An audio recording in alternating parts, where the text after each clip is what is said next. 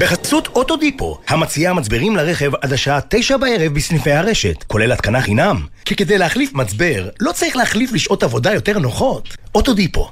עכשיו בגלי צה"ל, עמית תומר ושי ניב עם החיים עצמם.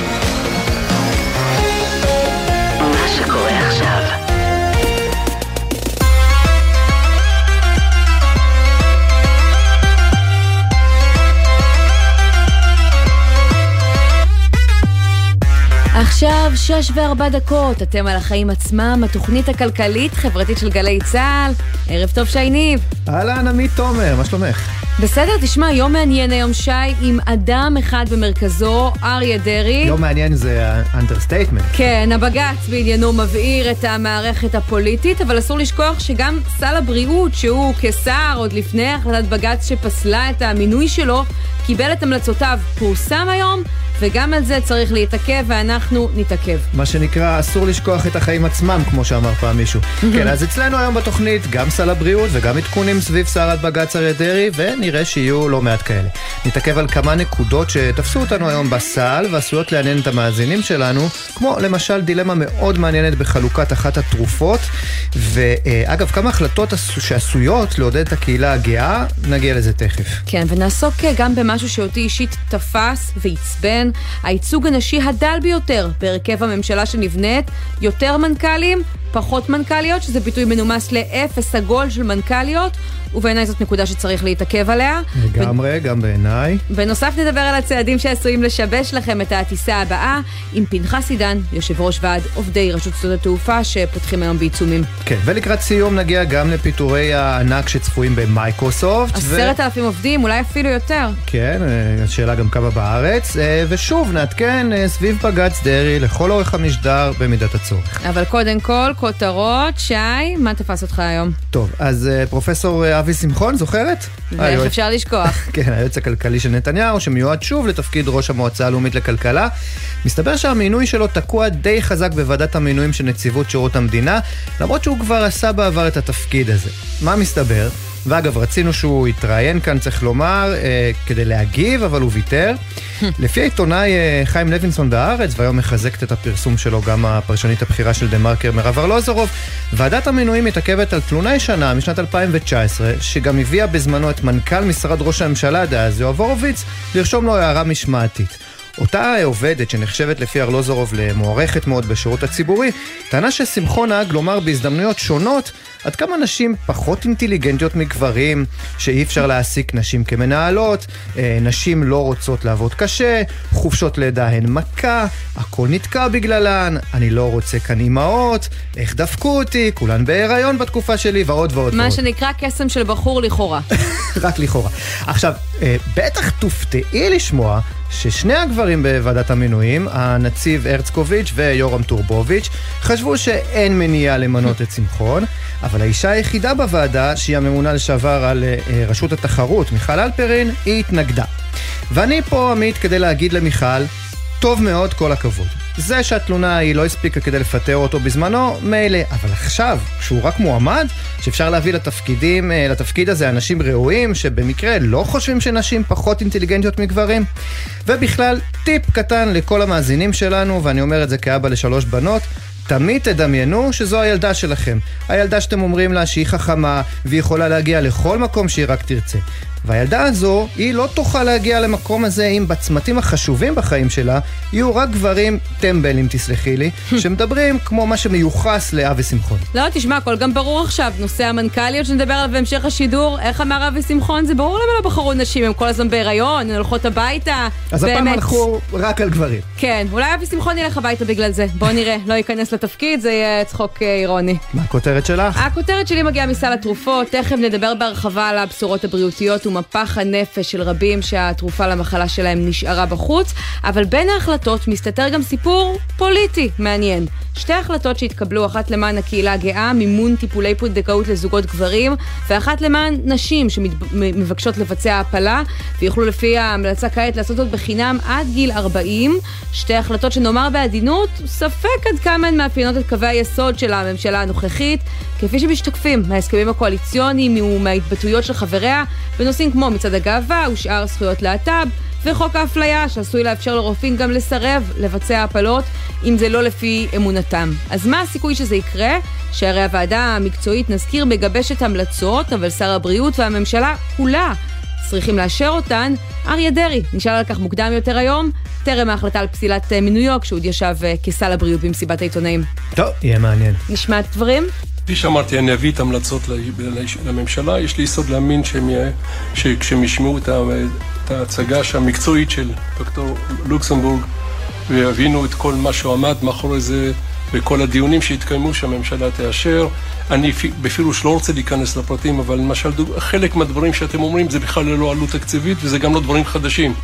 כן, אגב, מה שמתכוון אליו, והסיבה אולי להתנגדותו, זה העובדה שההחלטה על הפונדקאות הגאה לא הייתה כרוכה בהוצאה. קופות החולים הסכימו לתת את השירות בחינם. זה לא היה ככה עד היום, אבל מפני שבגלל אה, שמספר הפונדקאיות מוגבל, זה לא צפוי לשנות את כמות ההליכים, ולזוגות הטרוסקסואלים ההטבה כן ניתנת, אבל אין ספק שאם זה יקרה, זה יהיה מאוד אירוני, ויחסוך לזוגות הצעירים, וגם לנשים מבוגרות יותר שנכנסות להיריון ללא כוונה, הרבה כסף. כן, טוב אה, שקיבלו את ההחלטה הזו, ואנחנו מתחילים. הרבה אירוניה בכותרות שלנו היום. נתחיל. כן.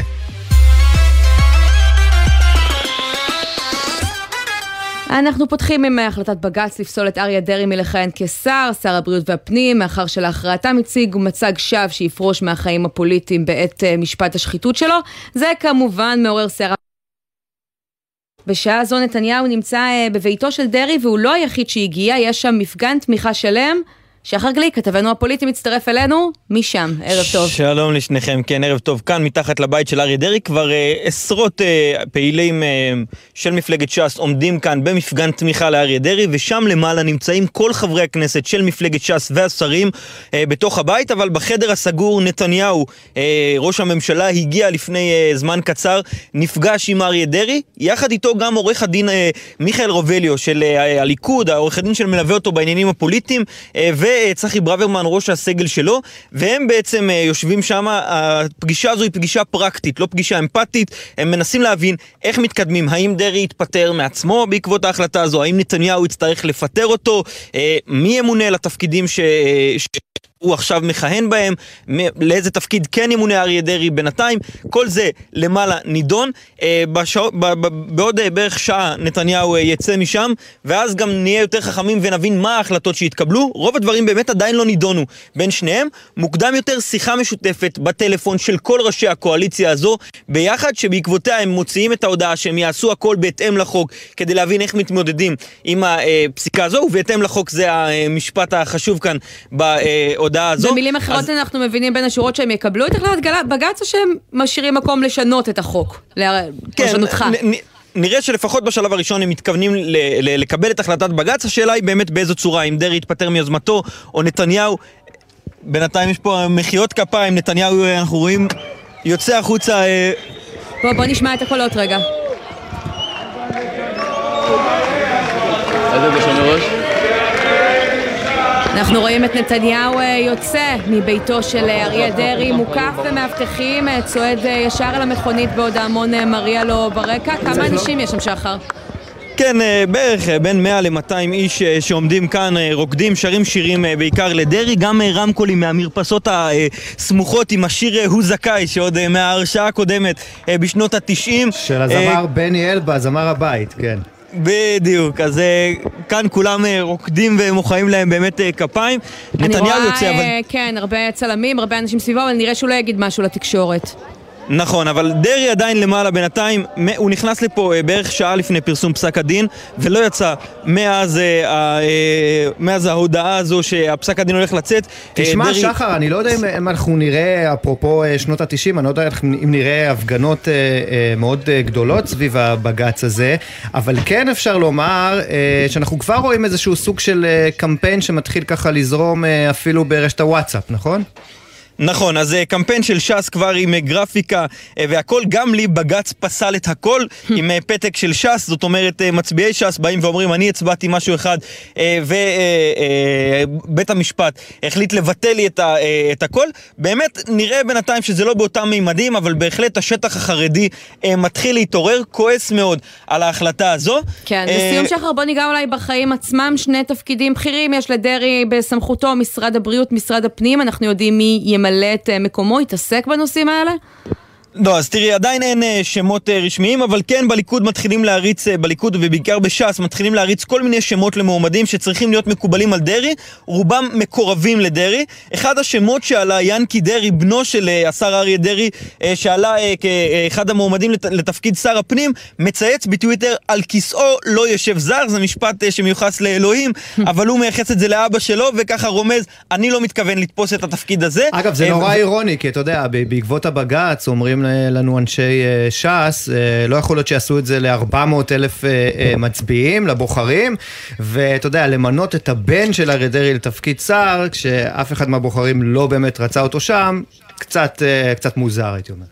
כן, גם אה, זה לא בדיוק כיסו, צריך לומר, זה כיסא ציבורי, אה, זה כיסם של אה, מצביעי אולי הקואליציה הזו לפחות, כיסו, כן. כיסם של הציבור, שצריכים להחליט החלטות אה, מרכזיות ומשמעותיות על אה, חיי הציבור הזה. אז בינתיים יש כל מיני שמות שרצים, חלקם אה, תפקידים, מקצוע, אנשי מקצוע, חלקם מקורבים אישיים של אריה דרעי. ההחלטה עדיין לא התקבלה, או לפחות לא פורסמה אה, בציבור. שחר גליק, תודה רבה, ואתה תשוב ותעדכן אותנו מהביתו של אריה דרעי אם יהיו התפתחויות כמובן. נוספות. תודה לכם. ואנחנו נפנה לענייני הבריאות, כי הם אה, לא פוסקים, אה, והיום אה, אריה דרעי, ממש שש שעות לפני ההתפתחות הזאת מצד בג"ץ, נותן את הופעתו הראשונה כשר הבריאות, עכשיו מי יודע אם האחרונה, במסיבת העיתונאים להצגת סל הבריאות בתום חודשים של דיונים.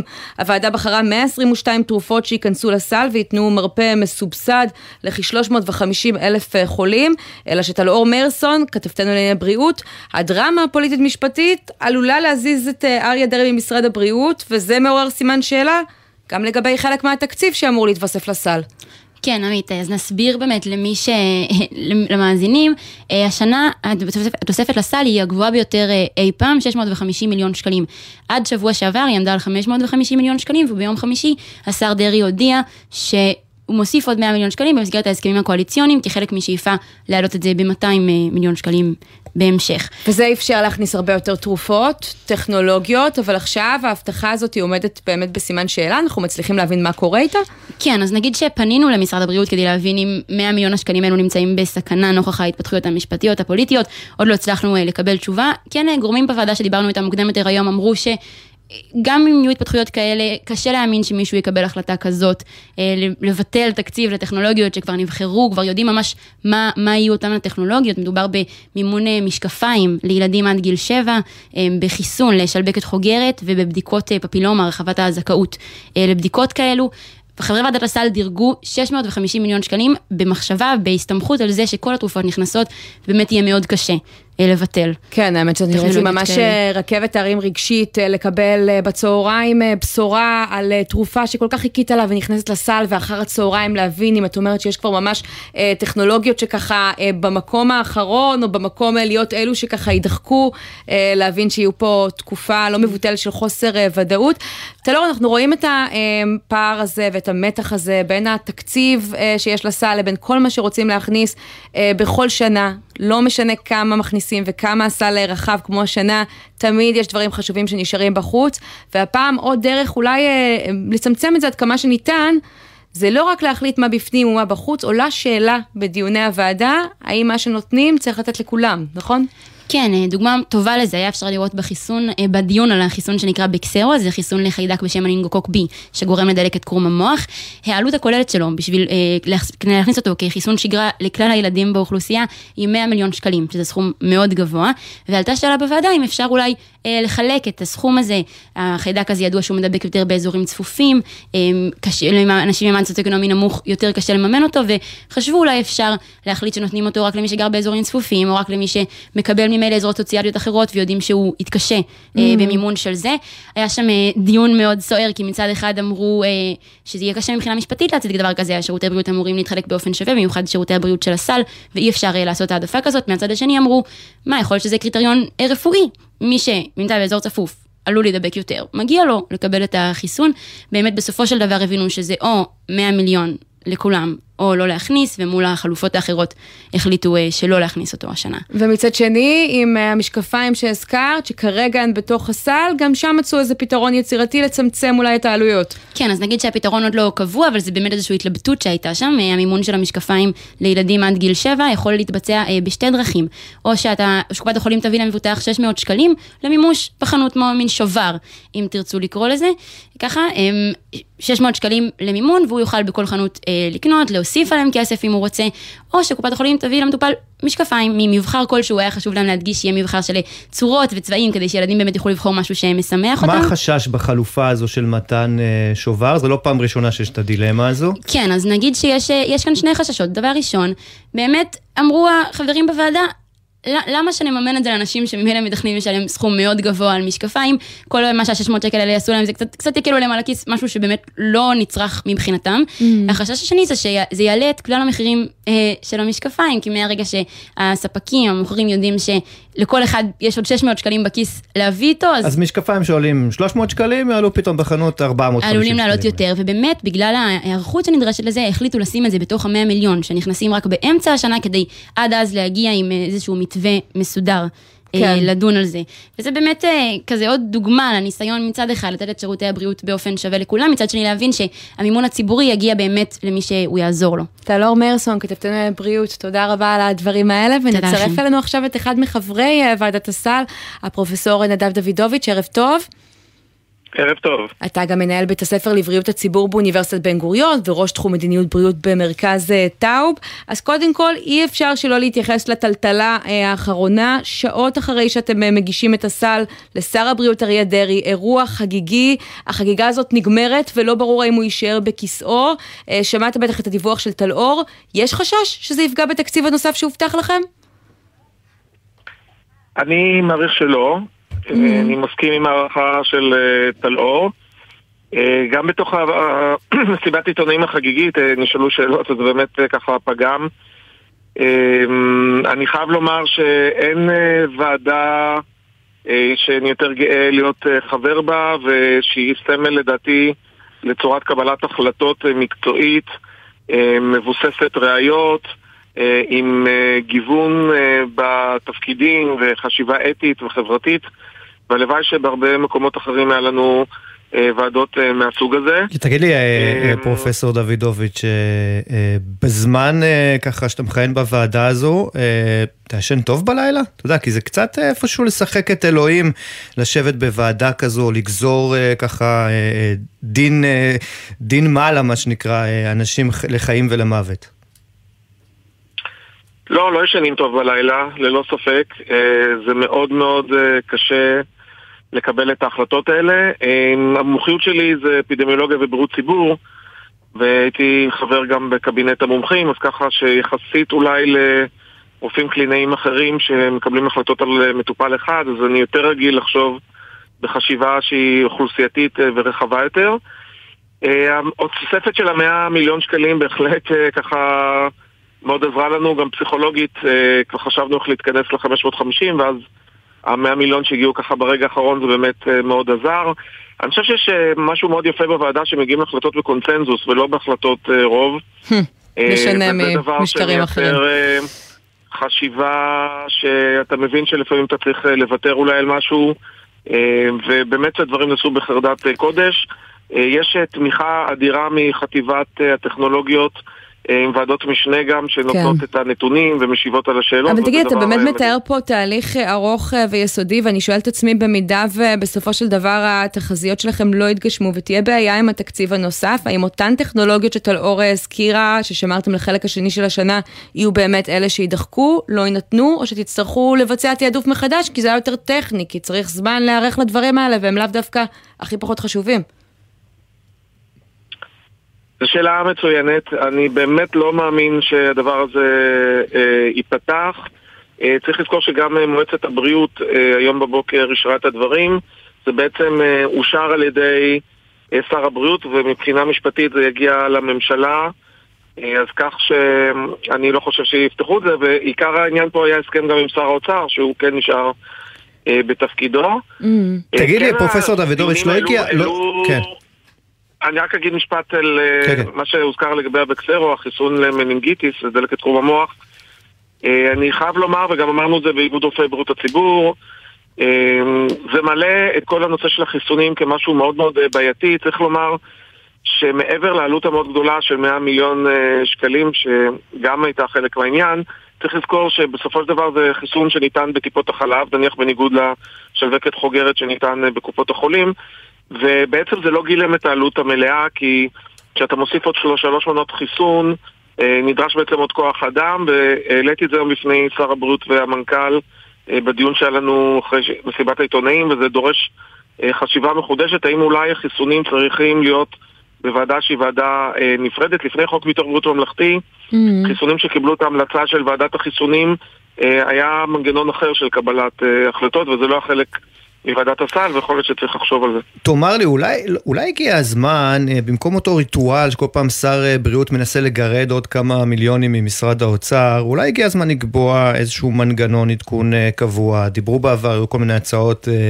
שנגעו בעדכון של 2% ככה מעלות, מעלות סל התרופות והטכנולוגיות. מה דעתך בעניין?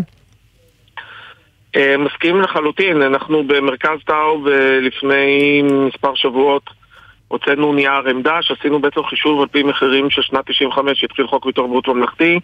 אם היו מכניסים את המנגנונים שכל הוועדות אה, המליצו עליהם בין אם זה הנושא של ההזדקנות האוכלוסייה, אה, הגידול באוכלוסייה, מדד טכנולוגיות כזה או אחר ועל פי החישוב נוצר פער על פי מחירי 95 של בין 20 ל-30 מיליארד שקלים זו אחת הסיבות uh, שהקופות היום נמצאות uh, כל הזמן בתהליך uh, גירעוני. זו הסיבות, uh, שגם, זו הסיבה גם שמביאה שביטוחים משלימים כוללים דברים לפעמים שאי אפשר להכניס בסל וזה מייצר כמובן uh, פערים. אז אני מסכים לגמרי שלא uh, ייתכן שכל פעם יהיה תהליך כזה של קבצנות ששר הבריאות צריך uh, לבוא ולהתחנן לפני uh, משרד האוצר. Mm-hmm. אני uh, חושב שהדבר הזה הוא מובן, גם ניצן הורוביץ התחיל עם הכנסה אה, כן של אה, אחוז שנכנס אוטומטית משנה לשנה, אבל צריך להמשיך את זה גם לגבי המדד הטכנולוגי.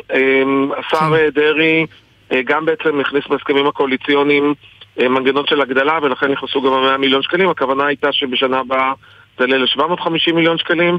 אני חושב שהדבר הזה הוא קריטי, כדי שנחזק את המערכת הבריאות הציבורית, שלא יצא שמי שיש לו כסף יכול... בעצם לקבל אה, דברים שהם מצילי חיים או מאריכי חיים, ואנשים שלא, שהם במיוחד עניים ובפריפריה, אה, מקבלים אה, מערכת בריאות בהחלט, בעיקר כשזה עניין של חיים ומוות. תגיד, הזכרת קודם את היותה של הוועדה מקצועית, מקבלת החלטות מגוונות, והסתכלתי ככה על שתי החלטות שקיבלתם שקצת הפתיעו אותי באקלים הנוכחי, פונדקאות לגברים והרחבת הזכאות למימון הפלות. עם יד על הלב, יכול להיות שיש כאן איזושהי מחאה מרומזת על האמירות שנשמעו מצד הממשלה הנכנסת? צריך להבין שדיוני ועדת הסל הם כבר מתקיימים שלושה חודשים. הנושא של הפונדקאות אה, הוא בעצם נעשה ללא תוספת תקציב. אה, בעצם הקופות הסכימו לספוג את הדבר הזה, ויש פה עניין אה, בעצם של חוסר שוויון, ואני שמח שזה יתקבל, אבל שוב, זה ללא תוספת תקציב. זה, זה לא עבר, צריך לומר, זה לא עבר חלק בוועדה, היו התנגדויות פה ושם. לא, לא.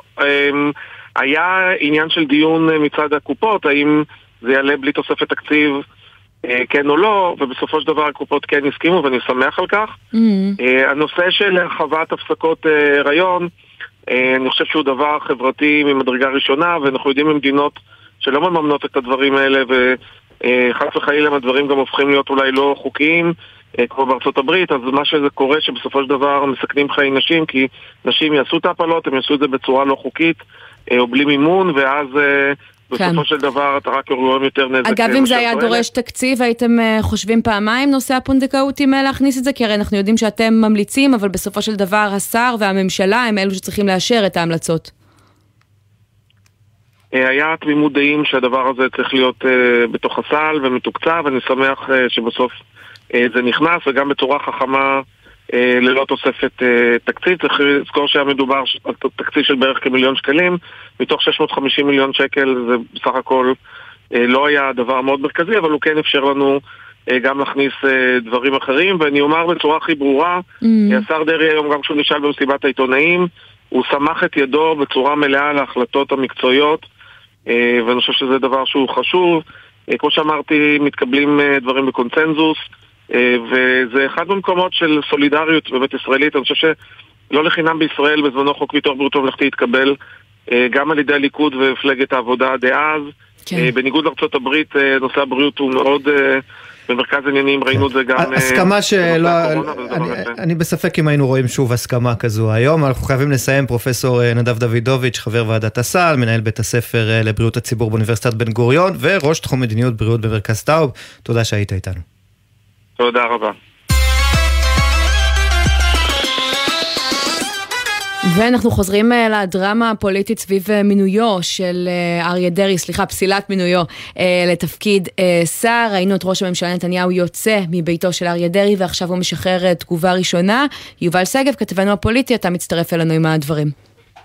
כן, אז אנחנו רואים ממש בדקות האחרונות הודעה של נתניהו, הוא כותב, כשאח שלי במצוקה, אני בא לסייע, אני מגיע אליו, באמת מוצא את זה ביציאה. מהביקור שם, אבל צריכים להגיד... ברית האחים אה, עושה לי קונוטציה קצת אחרת, אני חייבת להגיד. אחים על מלא. אמ, אבל אה, צריכים להגיד, לנתניהו כרגע אין אה, דרך נראית לעין לסייע לאריה דרעי לחזור לאיזשהו תפקיד. גם התרחיש שדנו ורבים מאוד דנו בו של ראש ממשלה חליפי לצורך העניין, גם הוא תרחיש שנראה כרגע בלתי אפשרי, הרי מה רצו לעשות? רצו למנות אותו לראש ממשלה ולהסתמך בעצם על התקדים של נתניהו, שנתניהו קיבל אישור אה, מבג"ץ להמשיך לכהן כראש ממשלה למרות כן. שהוא נאשם וכולי. המקרה של דרעי שונה, דרעי הרי הוא הורשע במסגרת הסדר טיעון, הסדר טיעון ששני הצדדים הסכימו לו, יכול להיות מאוד שגם יהיה לו קלון אם ילכו ויבקשו אה, אה, מיו"ר ועדת הבחירות המרכזית אה, לקבוע בסוגיה אה, המורכבת הזאת. ולכן נראה שגם הפתרון הזה כרגע הוא לא סביר, לחזור להיות שר עוד יותר מורכב. חלק בלתי נפרד מהפגישה של נתניהו ושל דרעי הייתה באמת לדון ברמה המשפטית-פוליטית איך אפשר בכל זאת לדלג, למצוא את הדרך החוקית. כרגע לא מצליחים למצוא דרך כזאת, וזה כמובן תסבוכת אה, משמעותית עבורם. יובל שגב, כתבנו הפוליטי, תודה רבה על הדברים תודה. האלה, ואיתנו על הקו עכשיו אה, לימור לבנת, לשעבר אה, חברת כנסת ושרה מטעם הליכוד, ערב טוב. ערב טוב. אנחנו הזמנו אותך לדבר על נושא אחר, חשוב, קרוב לליבנו הייצוג הנשי במשרדי הממשלה, אבל אי אפשר להתעלם מהדרמה הפוליטית הזאת, אז קודם כל, יש לך איזושהי תגובה? אכן דרמה פוליטית, כן, מדובר ב... לא פחות מ... כפי שהגדרתם את זה, דרמה גדולה מאוד. אני אה, מאוד אה, מקווה שראש הממשלה לא יוכל לחשוב בכלל על איזושהי אופציה אחרת, אה, שראש הממשלה יפעל כפי שמורה לו בית המשפט העליון בשבתו כבג"ץ.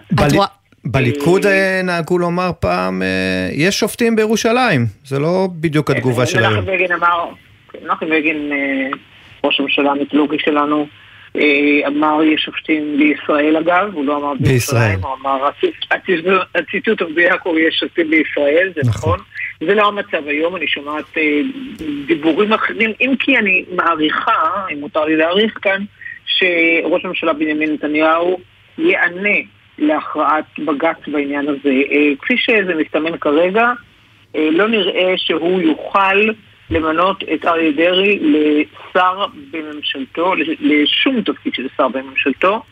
אה, ובשום אה, צורה שהיא. ובכל זאת את רואה אותו אה, דבר ראשון, מגיע לאריה דרי הביתה, מתייצב לצידו, הוא אומר הוא אח שלי, זה קצת מרמז שלא בטוח שההחלטה הזאת תעבור חלק. אני, תראי, לא תעבור חלק, ובוודאי זה לא פשוט לדרעי, ולא פשוט גם לנתניהו, שהוא עצמו כרגע אה, יושב על אה, כס הנאשמים עם שלושה כתבי אישום חמורים ביותר. אה, יש כאן מלחמה, יש כאן מלחמה נגד שלטון החוק, נגד מערכת המשפט, והמלחמה הזאת לצערי הכריז עליה נתניהו עצמו, כי הוא אמנם לא עומד בפרונט, בחזית, הוא העמיד את שר המשפטים יריב לוין ועוד כמה אנשים מתוך המפלגה, מתוך הליכוד, וכמובן... אבל את רואה את טביעת האצבע שלו שם. זה מובן מאליו, זה ברור, זה גם יש הקלטות מתוך תדרוכים שלו בתוך סיעת הליכוד. הדברים הם ברורים לחלוטין. אבל את יודעת, אומרים, לא אומרים בליכוד. זה לא, כן. כן. או לא, פשוט אומרים היום ב, בליכוד, המהפכה המשפטית, יש שאומרו משטרית אפילו, היא גדולה משטרית. ואפילו חשובה יותר מהמהפך של 77, של מנחם בגין שאותו הזכרת קודם. כן, הם, כבר, גם מנחם בגין כבר לא נחשב בעיניהם לשום דבר. ואני, צר לי להגיד את הדברים האלה, כי אני מכירה את בנימין נתניהו מאז שהוא אה, חזר ארצה והתמודד אה, בבחירות אה, ונבחר כחבר כנסת בפעם הראשונה ב-88. הכרתי אותו אפילו טיפה קודם, כשהוא היה באו"ם, כשהוא היה ישראל באו"ם, אבל ודאי מאז שהוא, ואני הלכתי איתו מההתחלה, אני מכירה אותו היטב. זה לא היה, זו לא הייתה השקפת עולמו. אה, והוא לא החזיק מעמדות האלה במהלך כל השנים, ההפך הגמור, יש הקלטות, שמענו אותם כולנו בתקופה האחרונה, אה, שבהם הוא אומר חד משמעית, אני מנעתי פגיעה בבית המשפט העליון, אני מנעתי כן. פסקת, פסקת ההתגברות, אני מנעתי, הוא אמר, את אה, שינוי הוועדה להרכב למינוי שופטים, את הרכב הוועדה.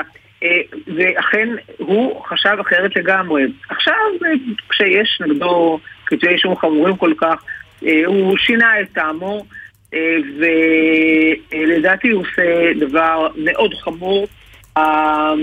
מלחמת העולמות הזאת, הטקטונית, היא אה, רק תעשה רע, ואחריו מתחרים מחזיקים אחריו חלק מתוך חברי סיעת הליכוד, חלק שותקים, mm-hmm. שזה גם בעיניי חמור לא פחות, השתיקה הזאת הרועמת, היא לא שתיקה פשוטה, היא שתיקה רועמת. אנחנו הולכים לאחור, אנחנו פשוט צועדים בצעדי ענק לאחור, וזה מאוד מאוד כואב לי, זה לא הליכוד שאני מכירה אותו.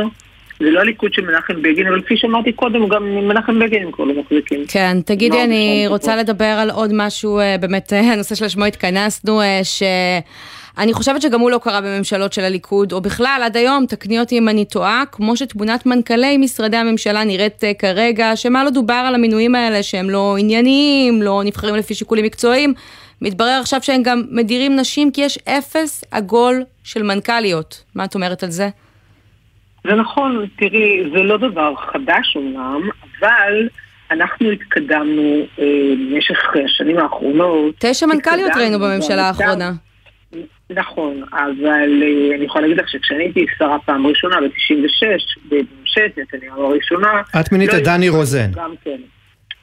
כן, אבל... אה, אה, ולאחר מכן מיניתי את רונית תירוש, בתפקידי כשרת חינוך, ואחרי זה את אורלי פרומן, בתפקידי כשרת תרבות וספורט, נכון. אבל לא היו מנכ"ליות אז גם כן. ו... אבל התקדמנו בצעדי, בצעדים, לא יכול להגיד צעדי ענק, אבל התקדמנו מאוד בשנים שלאחר מכן. ולא רק מנכ"ליות, אלא גם שרות. אני הייתי שרה יחידה בממשלה, הייתי לבדי, רק אני, אה, וגם אה, ראשות ועדות, יושבות ראש ועדות וכולי. היום אנחנו נמצאים במצב אחר לחלוטין. נכון לעכשיו יש רק שתי יושבות ראש ועדות של הכנסת, אני מניחה שאחת מהן יושבת ראש ועדה לקידום אה, מעמד האישה ושוויון מגדרי. Mm-hmm. יש רק סגנית אחת ליושבי ראש הכנסת, וכאמור אפס מנכ"ליות במשרדי הממשלה נכון להיום. מה את אומרת היום לשרות מהליכוד, דווקא מהליכוד, כמו מירי רגב אה, אה, במשרד התחבורה, עידית סילמן במשרד להגנת הסביבה, שממנות בעצמן אה, גברים לתפקיד. זה מוגזם לצפות שנשים יקפידו יותר על העניין הזה? זה ממש לא מוגזם לצפות, אבל אני, אני רוצה להגיד כאן עוד משפט שהוא חשוב לא פחות. זה שיש נשים שמכהנות כחברות כנסת, כשרות כמובן, אני מדברת עכשיו על כל המפלגות, לא רק על הליכוד, ממש לא אומר שהן מרגישות מחויבות לקידום מעמד האישה, לשוויון מגדרי, mm. לטיפול אה, בכל הנושא הזה, לחקיקה, ממש לא אומר. לא יודע, לנו סיפרו שעידית אה, סילמן היא פמיניסטית. לא, ויותר מזה צריך להגיד שחלק מהנשים לא האלה קיבלו מקום יותר גבוה ברשימה כי הן יושבות על שריון שמועמד לנשים. נכון מאוד, נכון מאוד. אז אולי זה כן תפקידן. או הבטיחה, זה גם התפקידן, והבטחת הייצוג הזאת, שחלקן יושבות, ככה מירי רגב גם נבחרה אה, בשעתו, כן. אבל תגידי, אני חייבת לתת את הטענה שאולי תישמע מהצד השני. הייתה מנכ"לית שניסו למנות, אמנם אחת, אסנת מארק, אותה נציבות אה, שירות המדינה פסלה. מה את חושבת על זה? פסלה אותה כי לא עמדה בתנאי סף, זה לא קשור לגבר או אישה כרגע. מי שלא עומד בתנאי סף, זה לא קשור לעובדה שהיא אישה. Mm. אה, אז היא נפסלה, אני לא מכירה את הנתונים. אה, אבל אה, נציבות שירות המדינה עושה את עבודתה, היא לא היחידה שהיא פסלה אותה, היא גם פסלה גבר שניסה למנות מירי רגב. כן. אה, ככה שזה לא קשור להיותה אישה. ותגיד לסיום, איך היה אפשר לשנות את זה בכל זאת? כי הרי מנכ"לות, כל אחד מקבל החלטה על משרת אמון אחת, זה לא משהו בתמונת מקרו שמישהו מנהל. זה נכון, ויחד עם זה, אני יכולה להגיד בצורה הכי ברורה, יש כל כך הרבה נשים מוכשרות, כל כך הרבה נשים מתאימות, כל כך הרבה נשים טובות, שאין לי שום ספק שכל אחד מהשרים, בוודאי כל אחת מהשרות, יכול, יכולה למצוא נשים טובות, מתאימות, ראויות לתפקיד של מנכ"לית של משרד ממשלתי. אולי אין ברירה, אין אלא לחייב ברגולציה, או אפילו חקיקה, אגב, כמו שעושים דירקטוריונים, כי אחרת זה לא יקרה. מאוד יכול להיות, כי בלי החקיקה, בלי פרשנות בג"ץ, זה לא היה קורה. אה, בשעתו החקיקה שאני שותפה לה, ואחר כך פרשנות של בג"ץ, כי החקיקה קבעה רק ייצוג הולם, ובג"ץ קבע שאישה אחת, דוגמית, זה לא ייצוג הולם, mm. ולכן צריך, גם כאן בג"ץ יתערב לטובת אנשים, אה, ואכן, אה, יש כאן באמת אה, שינוי מאוד משמעותי, אבל חשוב לי להגיד, יש לנו למשל חברת כנסת בשם טלי גוטליב, שהיא מגינה על אנסים ותוקפת נאנסות. כן. אנחנו כאן חייבים לדעת שצריך לבחור בנשים שיש להן גם מחויבות. לייצוג הנשי, בהחלט. לא, לא רק לייצוג הנשי, לחקיקה. להגנה, להגנה על נשים שהן חלשות יותר, מוחלשות, מותקפות. כן. יש לי תחושה שעוד תשמעי מטלי גוטליב אה, בקרוב, אנחנו חייבים אה, לסיים. לצאת תשדירים. אימא'לה, נבהלתי נורא. כן. לימור לבנת, לשעברת חברת כנסת ושרה מטעם הליכוד, תודה רבה על הדברים הבאמת חשובים האלה. תודה רבה לכם. כמה תשדירים ואנחנו מיד חוזרים.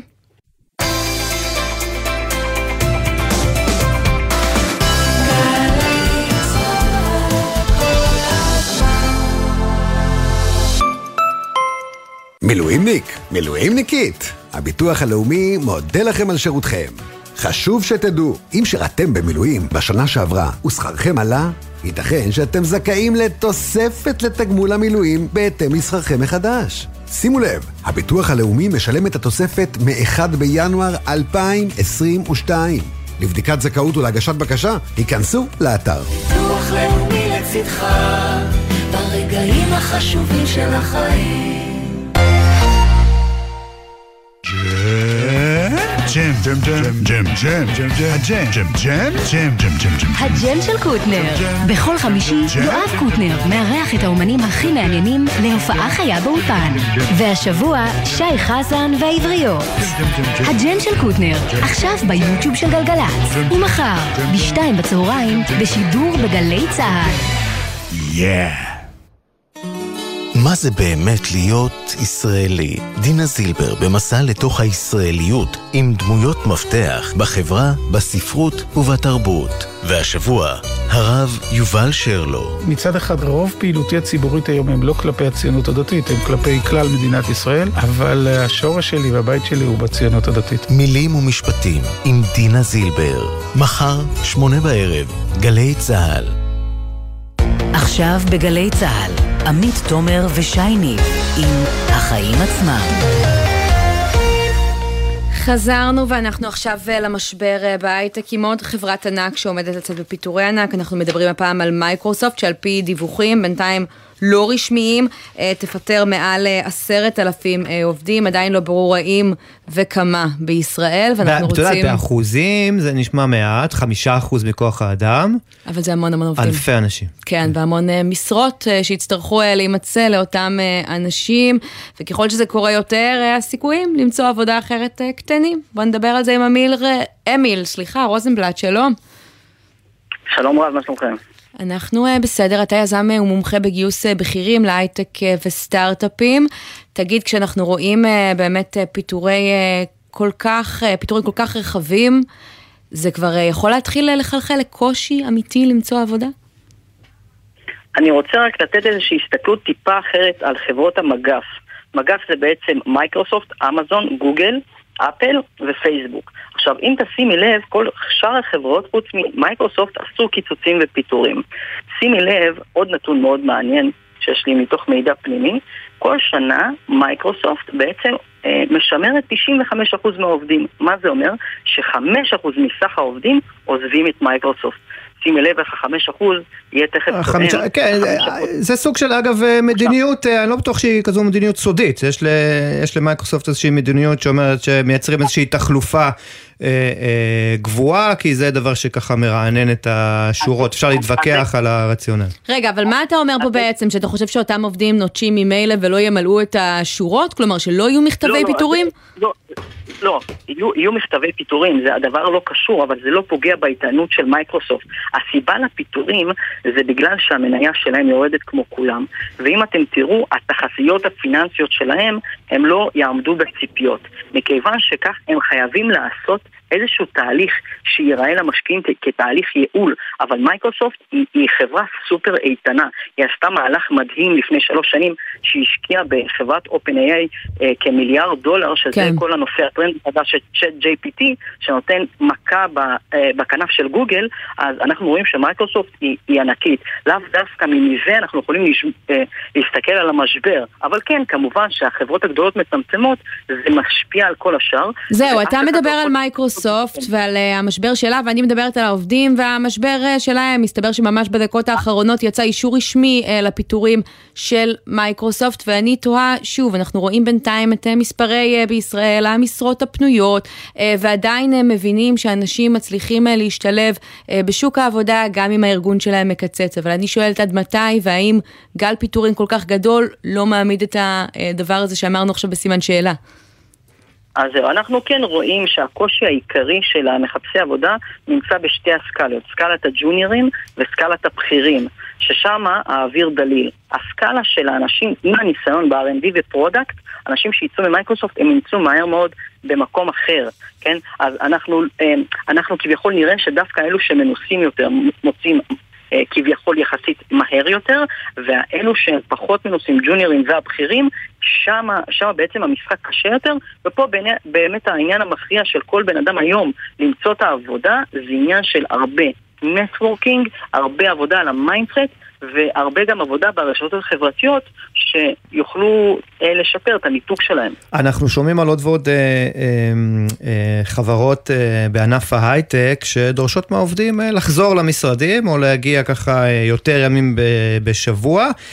גם זו אולי דרך אה, לצמצם בסופו של דבר את אה, כוח האדם, כלומר אותם עובדים שככה יעשו קצת אה, פרצופים ולא מה שיגיעו, הם יהיו אולי הראשונים לקבל את מכתב פיטורים? לא, בעיקרון חברות לא יכולות על בסיס זה לפטר את העובדים, אבל כן אותם העובדים הם ישקלו ויתחילו לחפש מקומות אחרים, ולא מעט כאלו פנו אליי ואמרו, תשמע, אמיל אצלנו או צמצמו תקן והורידו אותנו ל-70%, או מבקשים מאיתנו להגיע לעוד יום עבודה מהבית או יומיים. כלומר זה דרך לייצר פרישה מרצון בעצם. כן, כן, כן, בסוף, בסוף אה, יש חוויה עמוקה בהייטק שהפרודוקטיביות והעבודה מהבית היא נפגעת. הבכירים כביכול שרואים בסוף שאין אין פה אה, אה, פרודוקטיביות מספיק אפקטיבית, היא נפגעת. אז הם רוצים בעצם להחזיר אותם כדי לראות איך מייצרים אה, איתנות אפקטיבית עם פחות כוח אדם ושיפור של המוצר. כן, אנחנו יודעים שבמייקרוסופט, אגב, מייקרוסופט היא סמן אה, ימני, מה שנקרא, בכל מה שקשור לרמות השכר אה, אה, בהייטק, שכר גבוה מאוד, קשה להתחרות ב, בהצעות, אה, בהצעות העבודה שם. אה, כלומר, איזשהו זעזוע במייקרוסופט, אם יהיה כזה מעבר למה שאנחנו מדברים עליו אה, היום, אה, יכול להיות חשש שככה יוריד אולי את רמות השכר, השכר בענף, אני אומר חשש, תלוי אה, אה, מי מסתכל על זה. מאיזה צד? תשמע, הנושא שכר זה נושא מאוד מאוד רגיש, כלומר, אה, לפי ככה כל מה שאני מסתכל עם הקולגות שלי ומשוחחים, אני לא רואה אנשים נפגעים שהם כבר עובדים. אולי בכניסה, הכניסה היום הרבה יותר אה, שקולה מאשר מה שראינו פה ב-2021. כלומר, אם ב-2021 רף כניסה סתם למהנדס היה אומר, אני רוצה 45,000, והוא נותנים לו, אז היום מנסים להוריד את זה לכיוון ה-38, 37, יותר אה, בנכנסים, אבל מאוד קשה לפגוע בבן אדם שכבר עובד עם שכר, כי ברגע שמורידים לך זה כאילו, יש לו אפשרות להתפטר, יש לו אפשרות לעזוב, לקבל את כל, ההטבות שלו ולחפש כבר את, המקום אחר, וזה פוגע גם מורלית. Mm. אז לעשות דבר כזה לא כדאי, עדיף לעשות פיתור וצמצום מאשר אה, להוריד לאנשים שכר. תגיד, מייקרוסופט אה, הודיעה אה, ממש לאחרונה שהיא נותנת לעובדים אפשרות לקחת חופש בלתי מוגבל, כמה שהם רוצים. אני תוהה אם הם לא מדברים בשתי קולות, שהם אומרים את הדבר הזה ומצד שני מקום העבודה שלכם בסכנה, זה לא יגרום לאנשים פשוט להישאב לעבודה? אז תראה, קודם כל את מנתחת נפלא שאת מצביעה על הנתון, אבל צריך להסתכל שהנתון הזה רק אומר לעובדים תהיו רגועים. קודם כל תראו מה אנחנו נותנים לכם, ועכשיו הצמצומים האלו אנחנו חייבים להראות למשקיעים. אז אתה אומר בשיטת הסנדוויץ', הסוכריה שלפני.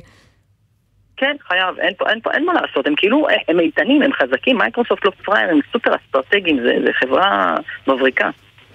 כן, טוב, אמיל רוזנבלט, יזם ומומחה בגיוס אה, בכירים אה, להייטק וסטארט-אפים, תודה רבה על הדברים האלה. תודה רבה לכם, כל טוב, בשורות טובות, רק טוב.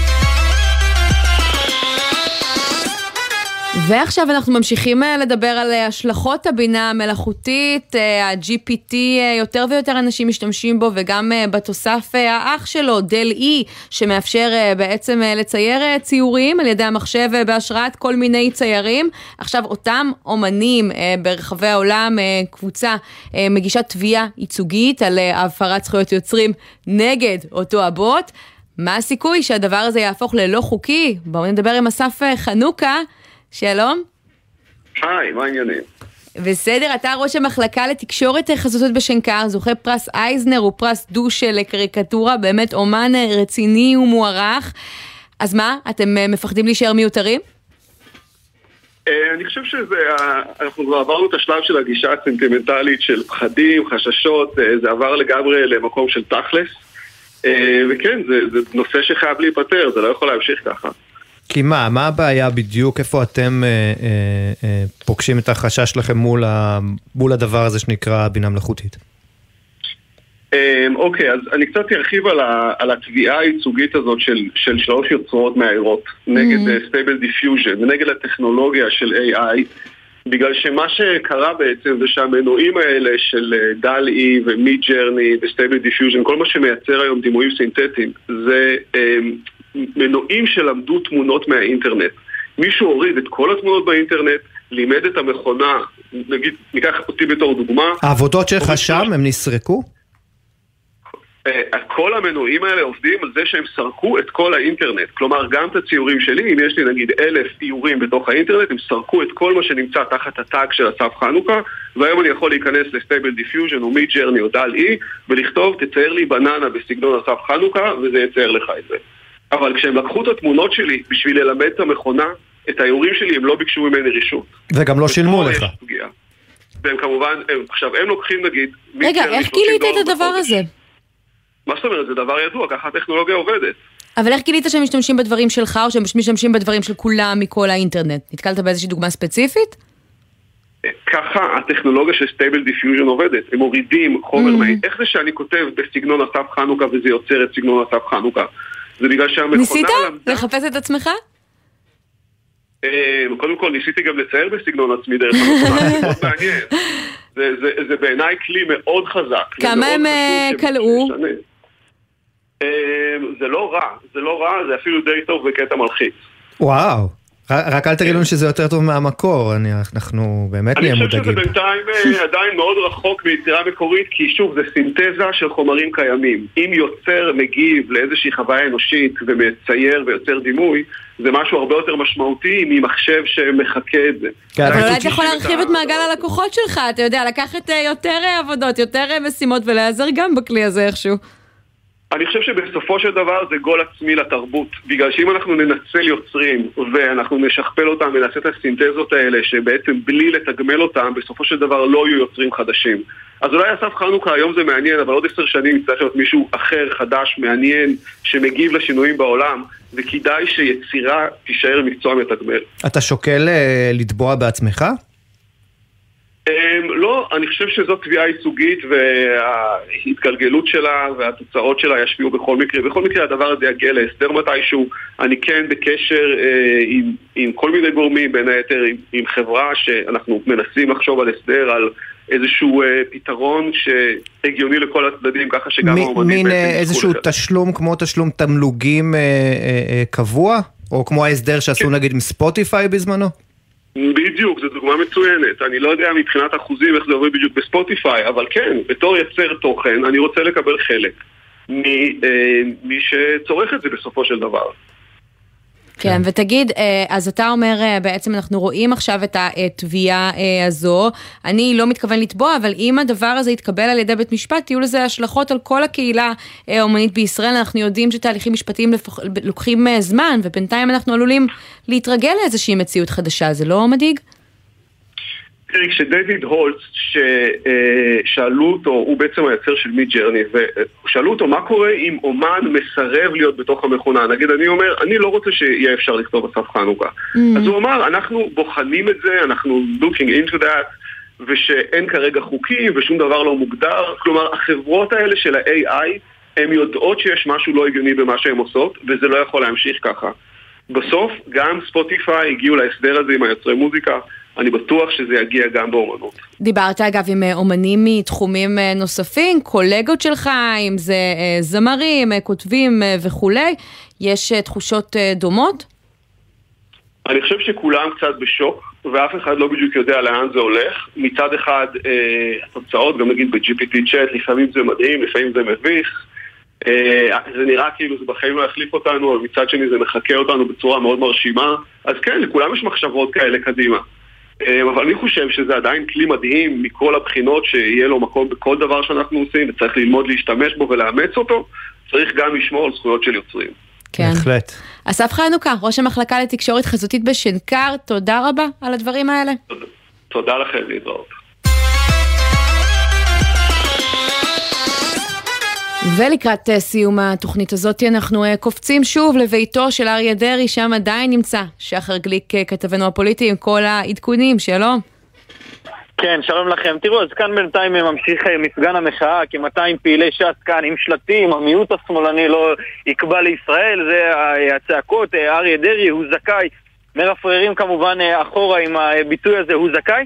בינתיים למעלה גם כל חברי הכנסת של ש"ס והשרים, גם כל מיני אה, פוליטיקאים נוספים, אחרי שנתניהו יצא מכאן אז הגיע עכשיו שר התקשורת שלמה קרעי וחבר הכנסת פינדרוס מיהדות התורה וכל מיני פוליטיקאים כאלו ואחרים וגם אה, הרבנים של מפלגת ש"ס ורבנים אחרים שמזוהים עם הציבור החרדי-ספרדי תוך כדי שם ככה נאומים בפנים, בתוך הבית, בכינוס הזה שלהם, הרב שלמה מחפוד, ראש הבד"ץ אומר, כולנו איתך, מאחוריך, כל הציבור השלם, אז זה בעצם מפגן התמיכה הזה כאן. למעלה דרעי בינתיים עם השרים וחברי הכנסת שלו, של ש"ס, לא ממש מדבר איתם פוליטיקה ופרקטיקה להם.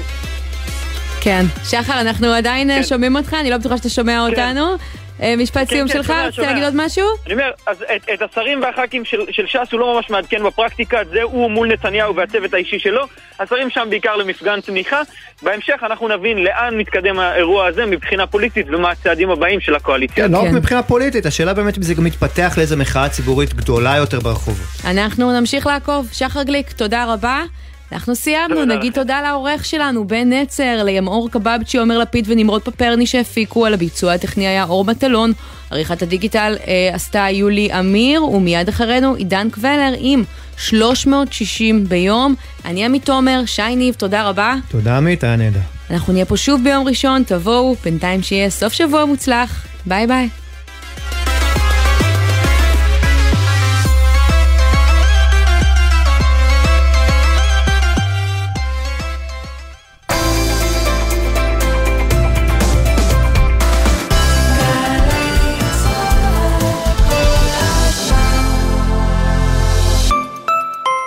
אתן מחפשות שירות לאומי מאתגר, משמעותי ובינלאומי? משרד החוץ מחפש אתכן. בשירות הלאומי במשרד החוץ תוכלו לתרום ליחסי החוץ של מדינת ישראל, לטפל באח"מים, לעבוד מול שגרירויות בארץ ובעולם ולסייע לאזרחים ישראלים בחו"ל. מה מחכה לכן? עשייה במרכז עולם הדיפלומטיה ושירות מרתק ומעשיר. לפרטים נוספים, היכנסו לאתר משרד החוץ. קיבלת הודעה בזמן הנהיגה?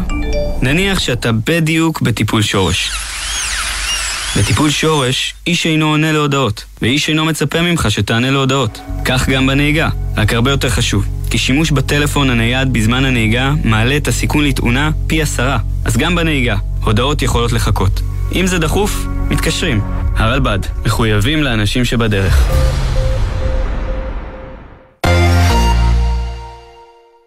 בכל חמישי בחצות. שלום לך, שחר אמנו. לילה טוב, בן. מה המצב? זה הזמן. במזרחית. בן פראג' ושחר אמנו מארחים את אומני הזמר המזרחי המובילים לילה טוב לאורח שלנו דוד זיגמן, ישי לוי, יוסי גיספן, שגיב כהן, חיים מוליאל, סמי לזבי עם מוזיקה שמזכירה נשכחות והשיחות אל תוך הלילה. מי מגילה את זוהר? עכשיו הזמן במזרחית, חמישי בחצות, גלי צה"ל. שישי בשש, סוף סוף קצת שקט. אפשר לשמוע ציוץ של ציפור, רשרוש של עיתון, נחירות של שנץ, אבל כדאי לשמוע את שש בשישי. אנשי תרבות, חברה וספורט באים לאולפן גלי צה"ל עם שש תובנות, גילויים חדשים או סיפורים אישיים מהשבוע החולף. והפעם, פבלה רוזנברג. יום שישי, שש בערב, גלי צה"ל. יחד ולחוד.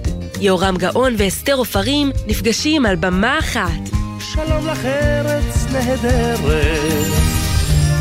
מופע משותף עם הביצועים המובחרים והאהובים שלהם, יחד ולחוד, בליווי 36 נגני סימפונט רעננה, בניצוחו של דוד זבה. לילה לילה מסתכלת הלבנה. שלישי, תשע בערב, היכל התרבות תל אביב, ובשידור חי בגלי צה"ל. מיד אחרי החדשות, עידן